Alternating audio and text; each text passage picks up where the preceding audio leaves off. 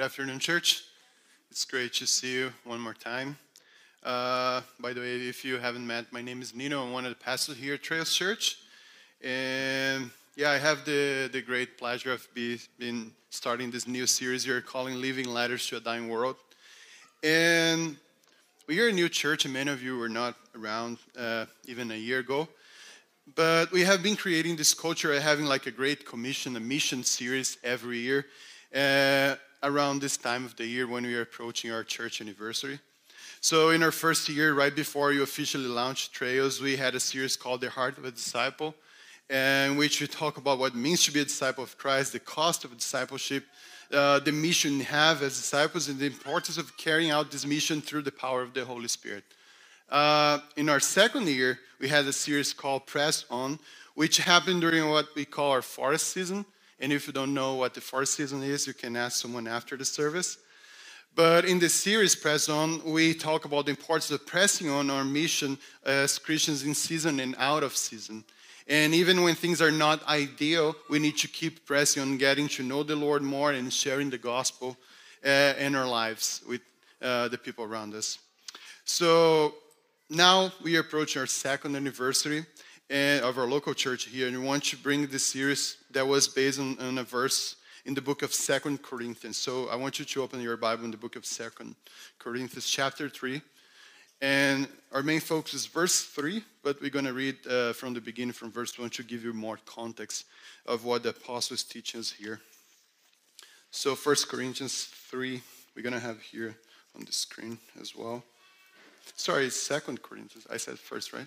I said first and second, I think.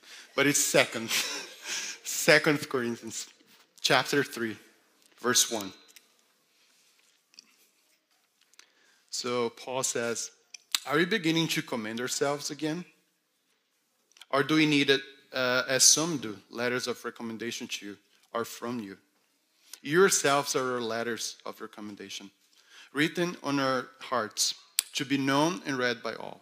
And you show that you are a letter from Christ delivered by us, written not with ink, but with the Spirit of the living God, not on tablets of stone, but on tablets of human hearts." So we see here that Paul is dealing with an issue related to letters of recommendation in this church. Uh, and he's aware that some teachers have arrived at church in Corinth with letters of recommendation, and that it was becoming a custom to carry those letters when moving to a different church. And here Paul is not going against the letter per se, but he is explaining to them the known necessity of a recommendation letter in his own case. And Paul, he's bold enough to say that the people in the church there, they are his letters of recommendation. And, and the recommendation of his ministry and the gospel he preaches. Not because those people point to Paul himself, but they actually point to Christ. The proof that Paul preached the true gospel is that those people became letters from Christ to the world around them. Those people had this message written in their hearts by Christ through the Holy Spirit. Now it's important to recognize here that we, the pastors of the Trails Church, we don't claim to be apostles. I'm not standing here to say that the congregation here is our letter of recommendation. That's not the point of this, this whole series. But we need to understand that the Church of Christ is apostolic by nature. As we learn in Ephesians two, and by the way, spoiler alert, our next series will be in the book of Ephesians. So Ephesians two, verse nineteen, Paul says, "So then you are no longer strangers and aliens, but you are fellow citizens with the saints and members of the household of God, built on the foundation of the apostles and prophets, Christ Jesus himself being the cornerstone." So the household of God, the church, is prophetic and apostolic because that's the foundation on which we are built in. This means that you and I, we are not apostles in the sense of being eyewitness of the, the resurrection of Christ. And we have not received the gospel message directly from Jesus, but we are apostolic as we carry the message that was delivered to the apostles and then handed out to us, and as we become these living letters written by Christ.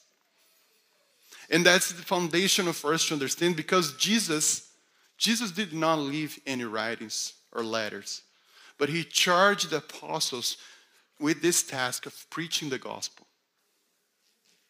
and calling people of all the world to obedience to Christ and then teaching them to do the same thing.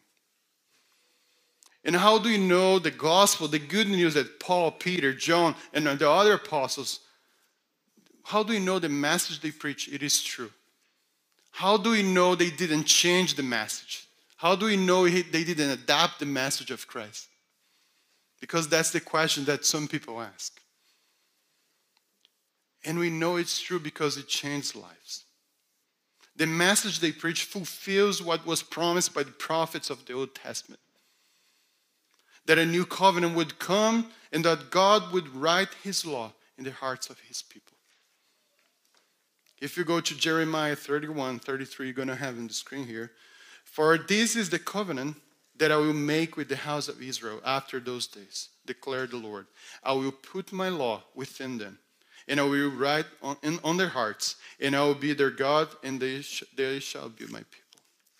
So when Paul says, you are my letter of recommendation, because you become this letter from Christ, written not with ink, but with the Spirit of the living God, not on tablets of stone, but on tablets of human hearts. He's saying that the proof that his ma- the message he preached is true and it's from God is that everyone can see in the life of these Christians the fulfillment of the promises we found in Jeremiah and the other prophets of the Old Testament.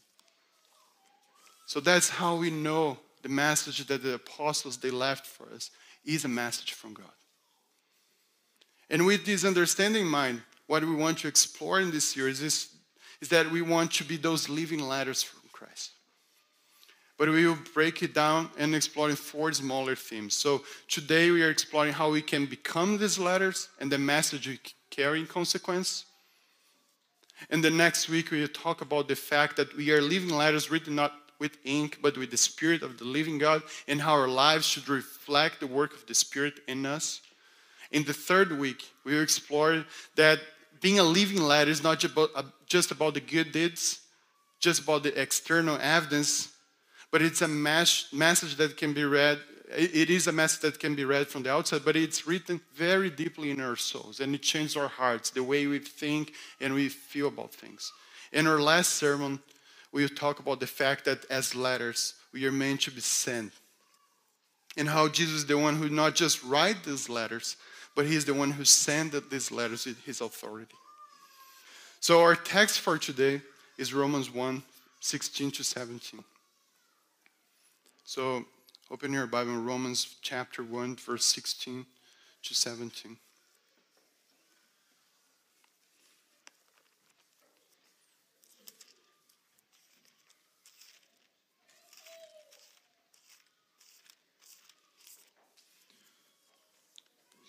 The word that God says, as Chris read for us in the beginning of the, the service. So it says, for I'm not ashamed of the gospel, for it is the power of God for salvation to everyone who believes, to the Jew first and also to the Greek.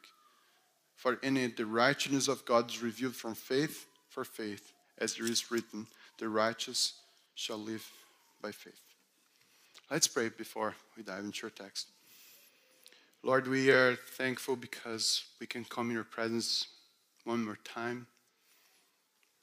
And we are thankful for, for the gospel, God. And that we can be assured that that's a message coming from you because it changed our lives. It's not just a message that gives us good advice for life. It's not just a message that teaches a man-made religion. But it's a message that cha- changes our nature, changes our hearts, gives us a new heart, and brings us face to face with the creator of the universe. And we are thankful for that. And I ask you, Lord, to work in our midst in this moment. We know your word, the gospel, is powerful to change our lives. So we ask you that you can change our hearts, our lives, our minds, in this moment, for those who don't know you yet, that they can have your eye, their eyes open to see your glory, to see your face in the gospel. And for those who are deceived by the by religion, by believing that they are Christians just because they they come to church and and have religious acts, that they can see the truth, God, and have their eyes open as well. And for those who are Christians, that we can be encouraged by your word. And press on those things and become those these living letters to the dying world around us. And we pray this in the name of Jesus. Amen. So, all right, the first thing that Paul Paul says in this verse we are studying today is that he's not ashamed of the gospel. But it's important that he gives us the reason why he's not ashamed of the gospel. We should make no mistake thinking that boldness and being unashamed of something makes something true. Sinners of all kinds are many times very proud of their sin. People from different religions are very proud of the worship of demons and false gods. And they proudly follow all the false prophets and priests that those religions promote, leading millions of people into eternal death. In our time, many people take pride in their anti-God sexual lifestyle as well. And they speak unashamedly about it. And I could give you a do- dozens of examples, but the point is, you can be very bold and unashamed in the lies you believe. And in the sins you live in. So being zealous is not a virtue. We don't want to have a church that's full of zealous people who go out and preach a message that are very bold in their life and in their beliefs just for the sake of being zealous. Or people who are unashamed because they see being unashamed as a good work that will help them to get into heaven. For these, we already have the Mormons, the Jehovah's Witnesses, and other cults. They do that. They are very zealous because they believe that by doing the things they do, they will get to heaven. They will please God. That's not who we want to be. Paul is teaching us here that the reason he's not ashamed of the gospel is that the gospel is the power of God for salvation to everyone, Jew and Gentile. So, church, we need to understand or be remembered that the gospel is power. It is the power of the living God. In the same way God spoke into creation, in the creation of the world, what was did not exist into existence. From nothing he created everything. Now the gospel message is the word of God that brings dead people to life. And that's what salvation is. It's receiving life and freedom from our slavery to sin and death and the devil. And that this, this kind of salvation, this salvation is not something that human power can accomplish. The gospel is not words of human wisdom that are helpful for life. The gospel is God fulfilling what he promised through the prophets of the Old Testament. The gospel is Jesus Christ making us his letters by writing in our hearts the law of God. The prophet Jeremiah teaches in chapter thirteen of his letter the following. I'm going to have here on the screen. He says, "Can an Ethiopian change his skin, or a leopard its spots? Neither can you do good who are accustomed to doing evil." So it's interesting, you have as much chance of change your heart as those two situations here. But God in his mercy, through the gospel, provides us with a way to have our hearts, our nature, our desires deeply changed. What then makes us living letters is Christ himself by the power of the Spirit through the gospel. You cannot make yourself a letter from Christ. You cannot make yourself uh, this living letter by being, being very zealous Christian. But you're a natural letter from Christ if you have been truly transformed in your heart. And that's very important because in living times that the power of God in the gospel is denied or neglected. And that's what Paul wrote in Timothy, for, wrote to Timothy in his second letter to him. Second Timothy Chapter three, verse one to five. You're going to have in the screen as well. It says, "But understand this, that in the last days there will come times of difficulty. For people will be lovers of self, lovers of money, proud, arrogant, abusive, disobedient to their parents, ungrateful, unholy, heartless, unappeasable, slanderous, without self-control, brutal, not loving good, treacherous, reckless, swollen with conceit, lovers of pleasure rather than, rather than lovers of God, having the appearance of godliness, but denying its power. Avoid such people. It's interesting to notice that Paul described those people as lovers of money, proud, arrogant, abusive, and so on. The list is, is huge here. But at the same time, having the appearance of godliness. And that's the gospel preached in many churches today. It's a powerless gospel that at its best carries some biblical wisdom, some good things you can apply to your life. But it, it is a gospel that's preached not expecting, neither promoting the true power of godliness that leads to sanctification. A power that transforms us so you're not anymore lovers of money, proud and holy. And in other cases, you have some churches that promote a kind of holiness that's conquered through human effort, and not the result of the power of God acting in our hearts through the message, gospel message. So friends, to begin this series, we need to, above all, understand that this series is not a call to religious zeal, but it's a call to live a life carried by the power of God through the Holy Spirit that comes with the preaching of the gospel. You can, you cannot, you cannot be a living letter carrying the message of the gospel to this dying world before first being transformed into this letter by Christ himself, who writes the law of God in our hearts. So church, the gospel is powerful. The gospel changes life. The gospel set captives free. The gospel heals our spiritual blindness to see the things we couldn't see before, those spiritual realities. The gospel changes our hearts, changes our plans, changes our desires, changes our priorities. The gospel changes everything. The gospel is this message that makes you the indwelling place of the Spirit of God himself. And if the presence of God enters your life, your life, it's, it's literally impossible for your life to be ever the same again. And I'm saying this, friends, because I grew up going to church. I don't remember a moment in my life in which I did not mentally believe the, the truth contained in the Bible. I don't remember a moment in which I didn't believe Christ exists and he was the Savior. I always believed those things.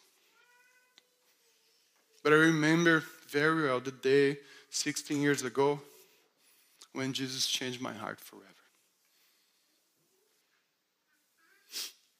I was made a living letter. And even with my defective and yet immature understanding of the Bible and of the gospel, I couldn't help but talk about Jesus and Christ and the gospel everywhere I went, because I was made the living letter of Christ. And the gospel did not change me. It did not change us just once in our lifetime, as Chris was saying. It's not just like our entrance in the kingdom, but we are constantly being transformed by the power that comes with the preaching of the gospel. And I have seen this many times in my own life and in the people around me, in the life of people around me. And because of this, we start becoming less and less prone to be ashamed of the gospel, because we know it's the power of God for the salvation to everyone who believes. And it takes us to our second point. The gospel is to be believed. It's through faith in the gospel that salvation is applied to our lives. I don't know if you ever ask yourself uh, this question, but if the gospel is so powerful, why the life of some people is changed, but for others the gospel seems to be powerless? And the answer is very simple. The gospel is the power of God for the salvation to everyone who believes. It's through faith, by believing the gospel message, that salvation comes into your life. So faith is this conduit through which the power of God containing the gospel message touches our lives, touches our hearts. And Paul teaches, again, in Ephesians two, that faith is a gift from God. Ephesians two, verse eight and nine. It says, "For by grace you have been saved through faith, and it, this is not your own doing. It is the gift of God, not a result of works, so that no one may boast." So this same God who presents us with the gospel message is also the one who gives us the faith that's necessary to experience the power that this message carries. Again, you don't make yourself saved. You don't make yourself this living letter written by Christ. He is the one who provides everything we need in Christ and through Christ. But now it should make us consider for a minute the nature of saving faith. As I mentioned before, I, I always believed the Bible. I always believed the gospel. But the Bible teaches us that there is like different kinds of faith.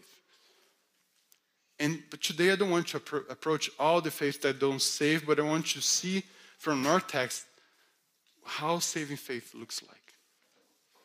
And the saving faith, according to Paul, it's a faith that necessarily causes us to experience the power of God unto salvation through the preaching of the gospel. So if you haven't experienced the power we talked about a minute ago, this is the evidence that you haven't believed for salvation yet. And I know because I have, I have been there.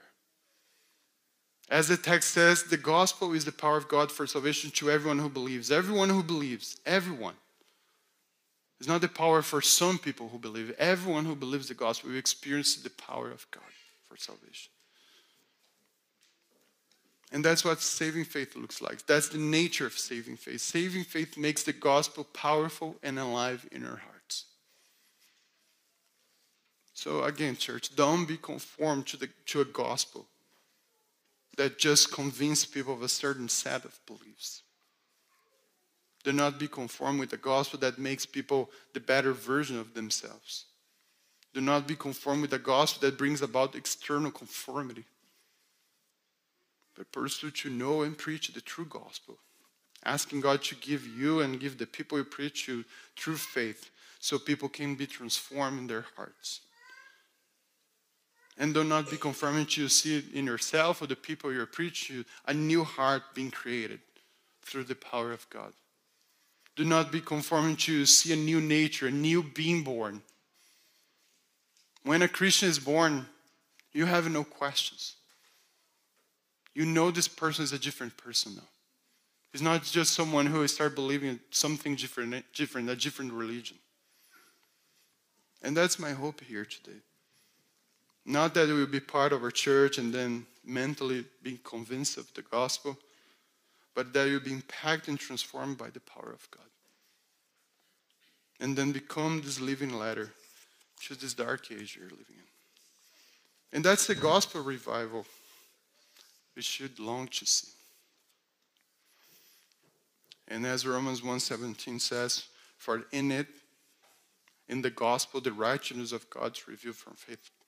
Our faith. So the reason the gospel can save is that when you believe, the righteousness of God is revealed to you and it becomes yours. So the centerpiece of the gospel message is Christ crucified. Today many churches and pastors, they are trying to change the centrality of the cross in the gospel for other themes. They will say things, for example, the gospel is the message of Jesus is king. The message, the gospel is this message that God will redeem the whole universe. Or the gospel is this message from God that, that God will restore our societies. And even though those things are true in some sense, the question that remains is, if Jesus is king and he's restoring everything, how can someone sinful like me, like you, be part of it? That's the question you need to answer. How can a holy God dwell in the midst of unrighteous people? How can Jesus, the perfect Son of God, eternally dwell with sinful human beings? So without the cross, you don't have anything. And in the cross, this question is fully answered. On the cross, the righteousness of God is revealed. On the cross, God put in full display how he can be a just judge who punishes all sin. And at the same time, he can be the justifier God who makes sinners holy. On the cross, Jesus took our sin. He faced the wrath of God that was prepared for me and for you. And in exchange, God gave us his righteousness, the righteousness of Christ. I like how John MacArthur, he explained this. He says, when Paul says the righteousness of God is revealed in this verse, it doesn't mean it's just disclosed to human minds. It doesn't mean it's just spoken in human history. It means that it, it is specifically revealed in the action and the operation of regeneration. That's why the gospel is the power of God unto salvation to everyone who believes, because that belief activates the righteousness of God. So friends, when we believe the gospel, the righteousness of God is revealed to us, bringing us to our knees, to confess our sins, to surrender before God. And at the same time, there is incomparable joy in knowing that the righteousness of Jesus Christ is given to us. The law of God is now written in our hearts. The righteousness is revealed and given to us. And now having this message revealed and engraved in our hearts, we can live this li- our lives as living letters from Christ, sent into the world to proclaim in word and deed the very message that was written in the core of our beings. And now, as we draw to a conclusion, we go back to the very first sentence: I'm not ashamed of the gospel. When you have revealed to you the righteousness of God, what holiness means, when you understand your necessity of what Jesus did in the cross, and how gracious God is in making all of this, his resurrecting power available through faith. And when you have your heart changed by this power and the law of God is written in our inner parts, you find alongside, alongside Paul say, I'm not ashamed of the gospel. Paul was so secure of the effects of the gospel in the lives of those who truly believe that he would be bold, bold enough to say that they were his letters of recommendation. They were the proof that his message was from God because the power of God for salvation was manifested in them. Paul did not see those Christians in Corinth as living letters because they were well trained by him or because their church structure or culture was great. These things can be good, but they are man-made. Paul's trust is in the work that just God can do. Paul's trust was in the fact that through his preaching, Jesus was transforming the life, the lives of those people. And through the power of the Holy Spirit, making them anew according to what was promised by God in the prophetic writings. So church, I've been living here in Canada for six years now. And I heard all the kinds of excuses for people who don't want to evangelize, for people who don't share the gospel, for people who don't open their mouths to talk about their life for Jesus. And it's you don't talk in your workplace for a reason, you don't talk to your family for a different reason, then you don't talk to your friends for another reason, and you don't talk to your strangers for another reason. But you have excuses for everything. And some people will think that's a cultural problem. Yeah, we have like cultural barriers. You don't understand how things happen here in Canada. Others think it's lack of training or encouragement from the churches. And others even think it's Satan's fault. We always blame Satan for the things we don't do. But I think the Bible teaches us that it's a regeneration issue. It's a new birth issue. Because once you have the Spirit of God living inside you, writing something in your heart, two things will happen. First, you will be born again. You now became, you now become an unashamedly living letter from Christ to this world. You cannot have one without the other. So we need to stop blaming Satan or training or whatever. None of this can stop the mouth of someone who had his heart changed by the gospel. To finish this off, I want to read a piece of a sermon preached by Charles Spurgeon in eighteen seventy-three. He says the following: if Jesus is precious to you, you, you will not be able to keep your good news to yourself. You'll be whispering it into your child's ear. You'll be telling it to your husband.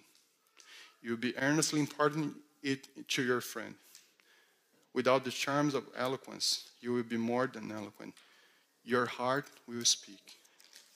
And your eyes flash as you talk of his sweet love. Every Christian here, and it's the same for us today, every Christian here is either a missionary or an imposter. Recollect that. You either try to spread abroad the kingdom of Christ, or else you do not love him at all. It cannot be that there is a high appreciation of Jesus in a totally silent tone about him. Every Christian here is either missionary or imposter. So friends, I don't want to be in a church full of imposters. I would rather have like two or three people here who truly love Jesus and are these living letters from Christ than a crowd of people who pretend to be Christians, who have the appearance of godliness but deny its power. So I believe the invitations for us today, there are like many different scenarios. If you are truly a Christian, you have been living as this living letter of Christ, I want you to be encouraged. And continue to do what you're doing, do more. Because we need more. And go day after day to this source and fountain of this life you have inside you, Jesus Christ. But now maybe you have been convicted that you are probably just mentally convinced of the gospel, but you never experienced this power in your life. And if that's you, ask the Lord for faith. Ask him for faith that brings the gospel you heard alive into your heart. Ask Jesus to write this message in your heart and change you once and for all. Maybe you belong to a third group who is resistant to this message and think I'm being too strict. And that you are on your way to heaven even if you are not, like the Christianity is not so explicit in your life. And for you, I want to say, maybe consider the possibility of you being wrong. And ask Jesus to show if that's the case. And if you, what was preached here today is in accordance with the Bible, ask him to open your eyes and to soft your heart to accept it and repent. And maybe there is a fourth group that you're not a Christian. It's your first time listening to this message. And the, the message for you today, God brought you here for a reason. And he's offering you the message of salvation. He's saying like, you're this proud, arrogant, slanderous, all those sins. But uh, God is so gracious that he sent Jesus. He sent his only son to die in your place. And the wrath that you're supposed to face after you die, Jesus He faced in that cross. And if you believe him, if you call the name of the Lord, you make this change, this transformation in your life. And you, you receive this power. And you have the love of God written in your heart. And you'll never be the same again. Church, our God is a gracious God. And as John says, his soul loved the world that he gave his only son to die in our place and to give life to all those who believe in him. And I firmly believe that he'll give us to his church here everything we need for salvation and life of holiness. Amen. Let's pray.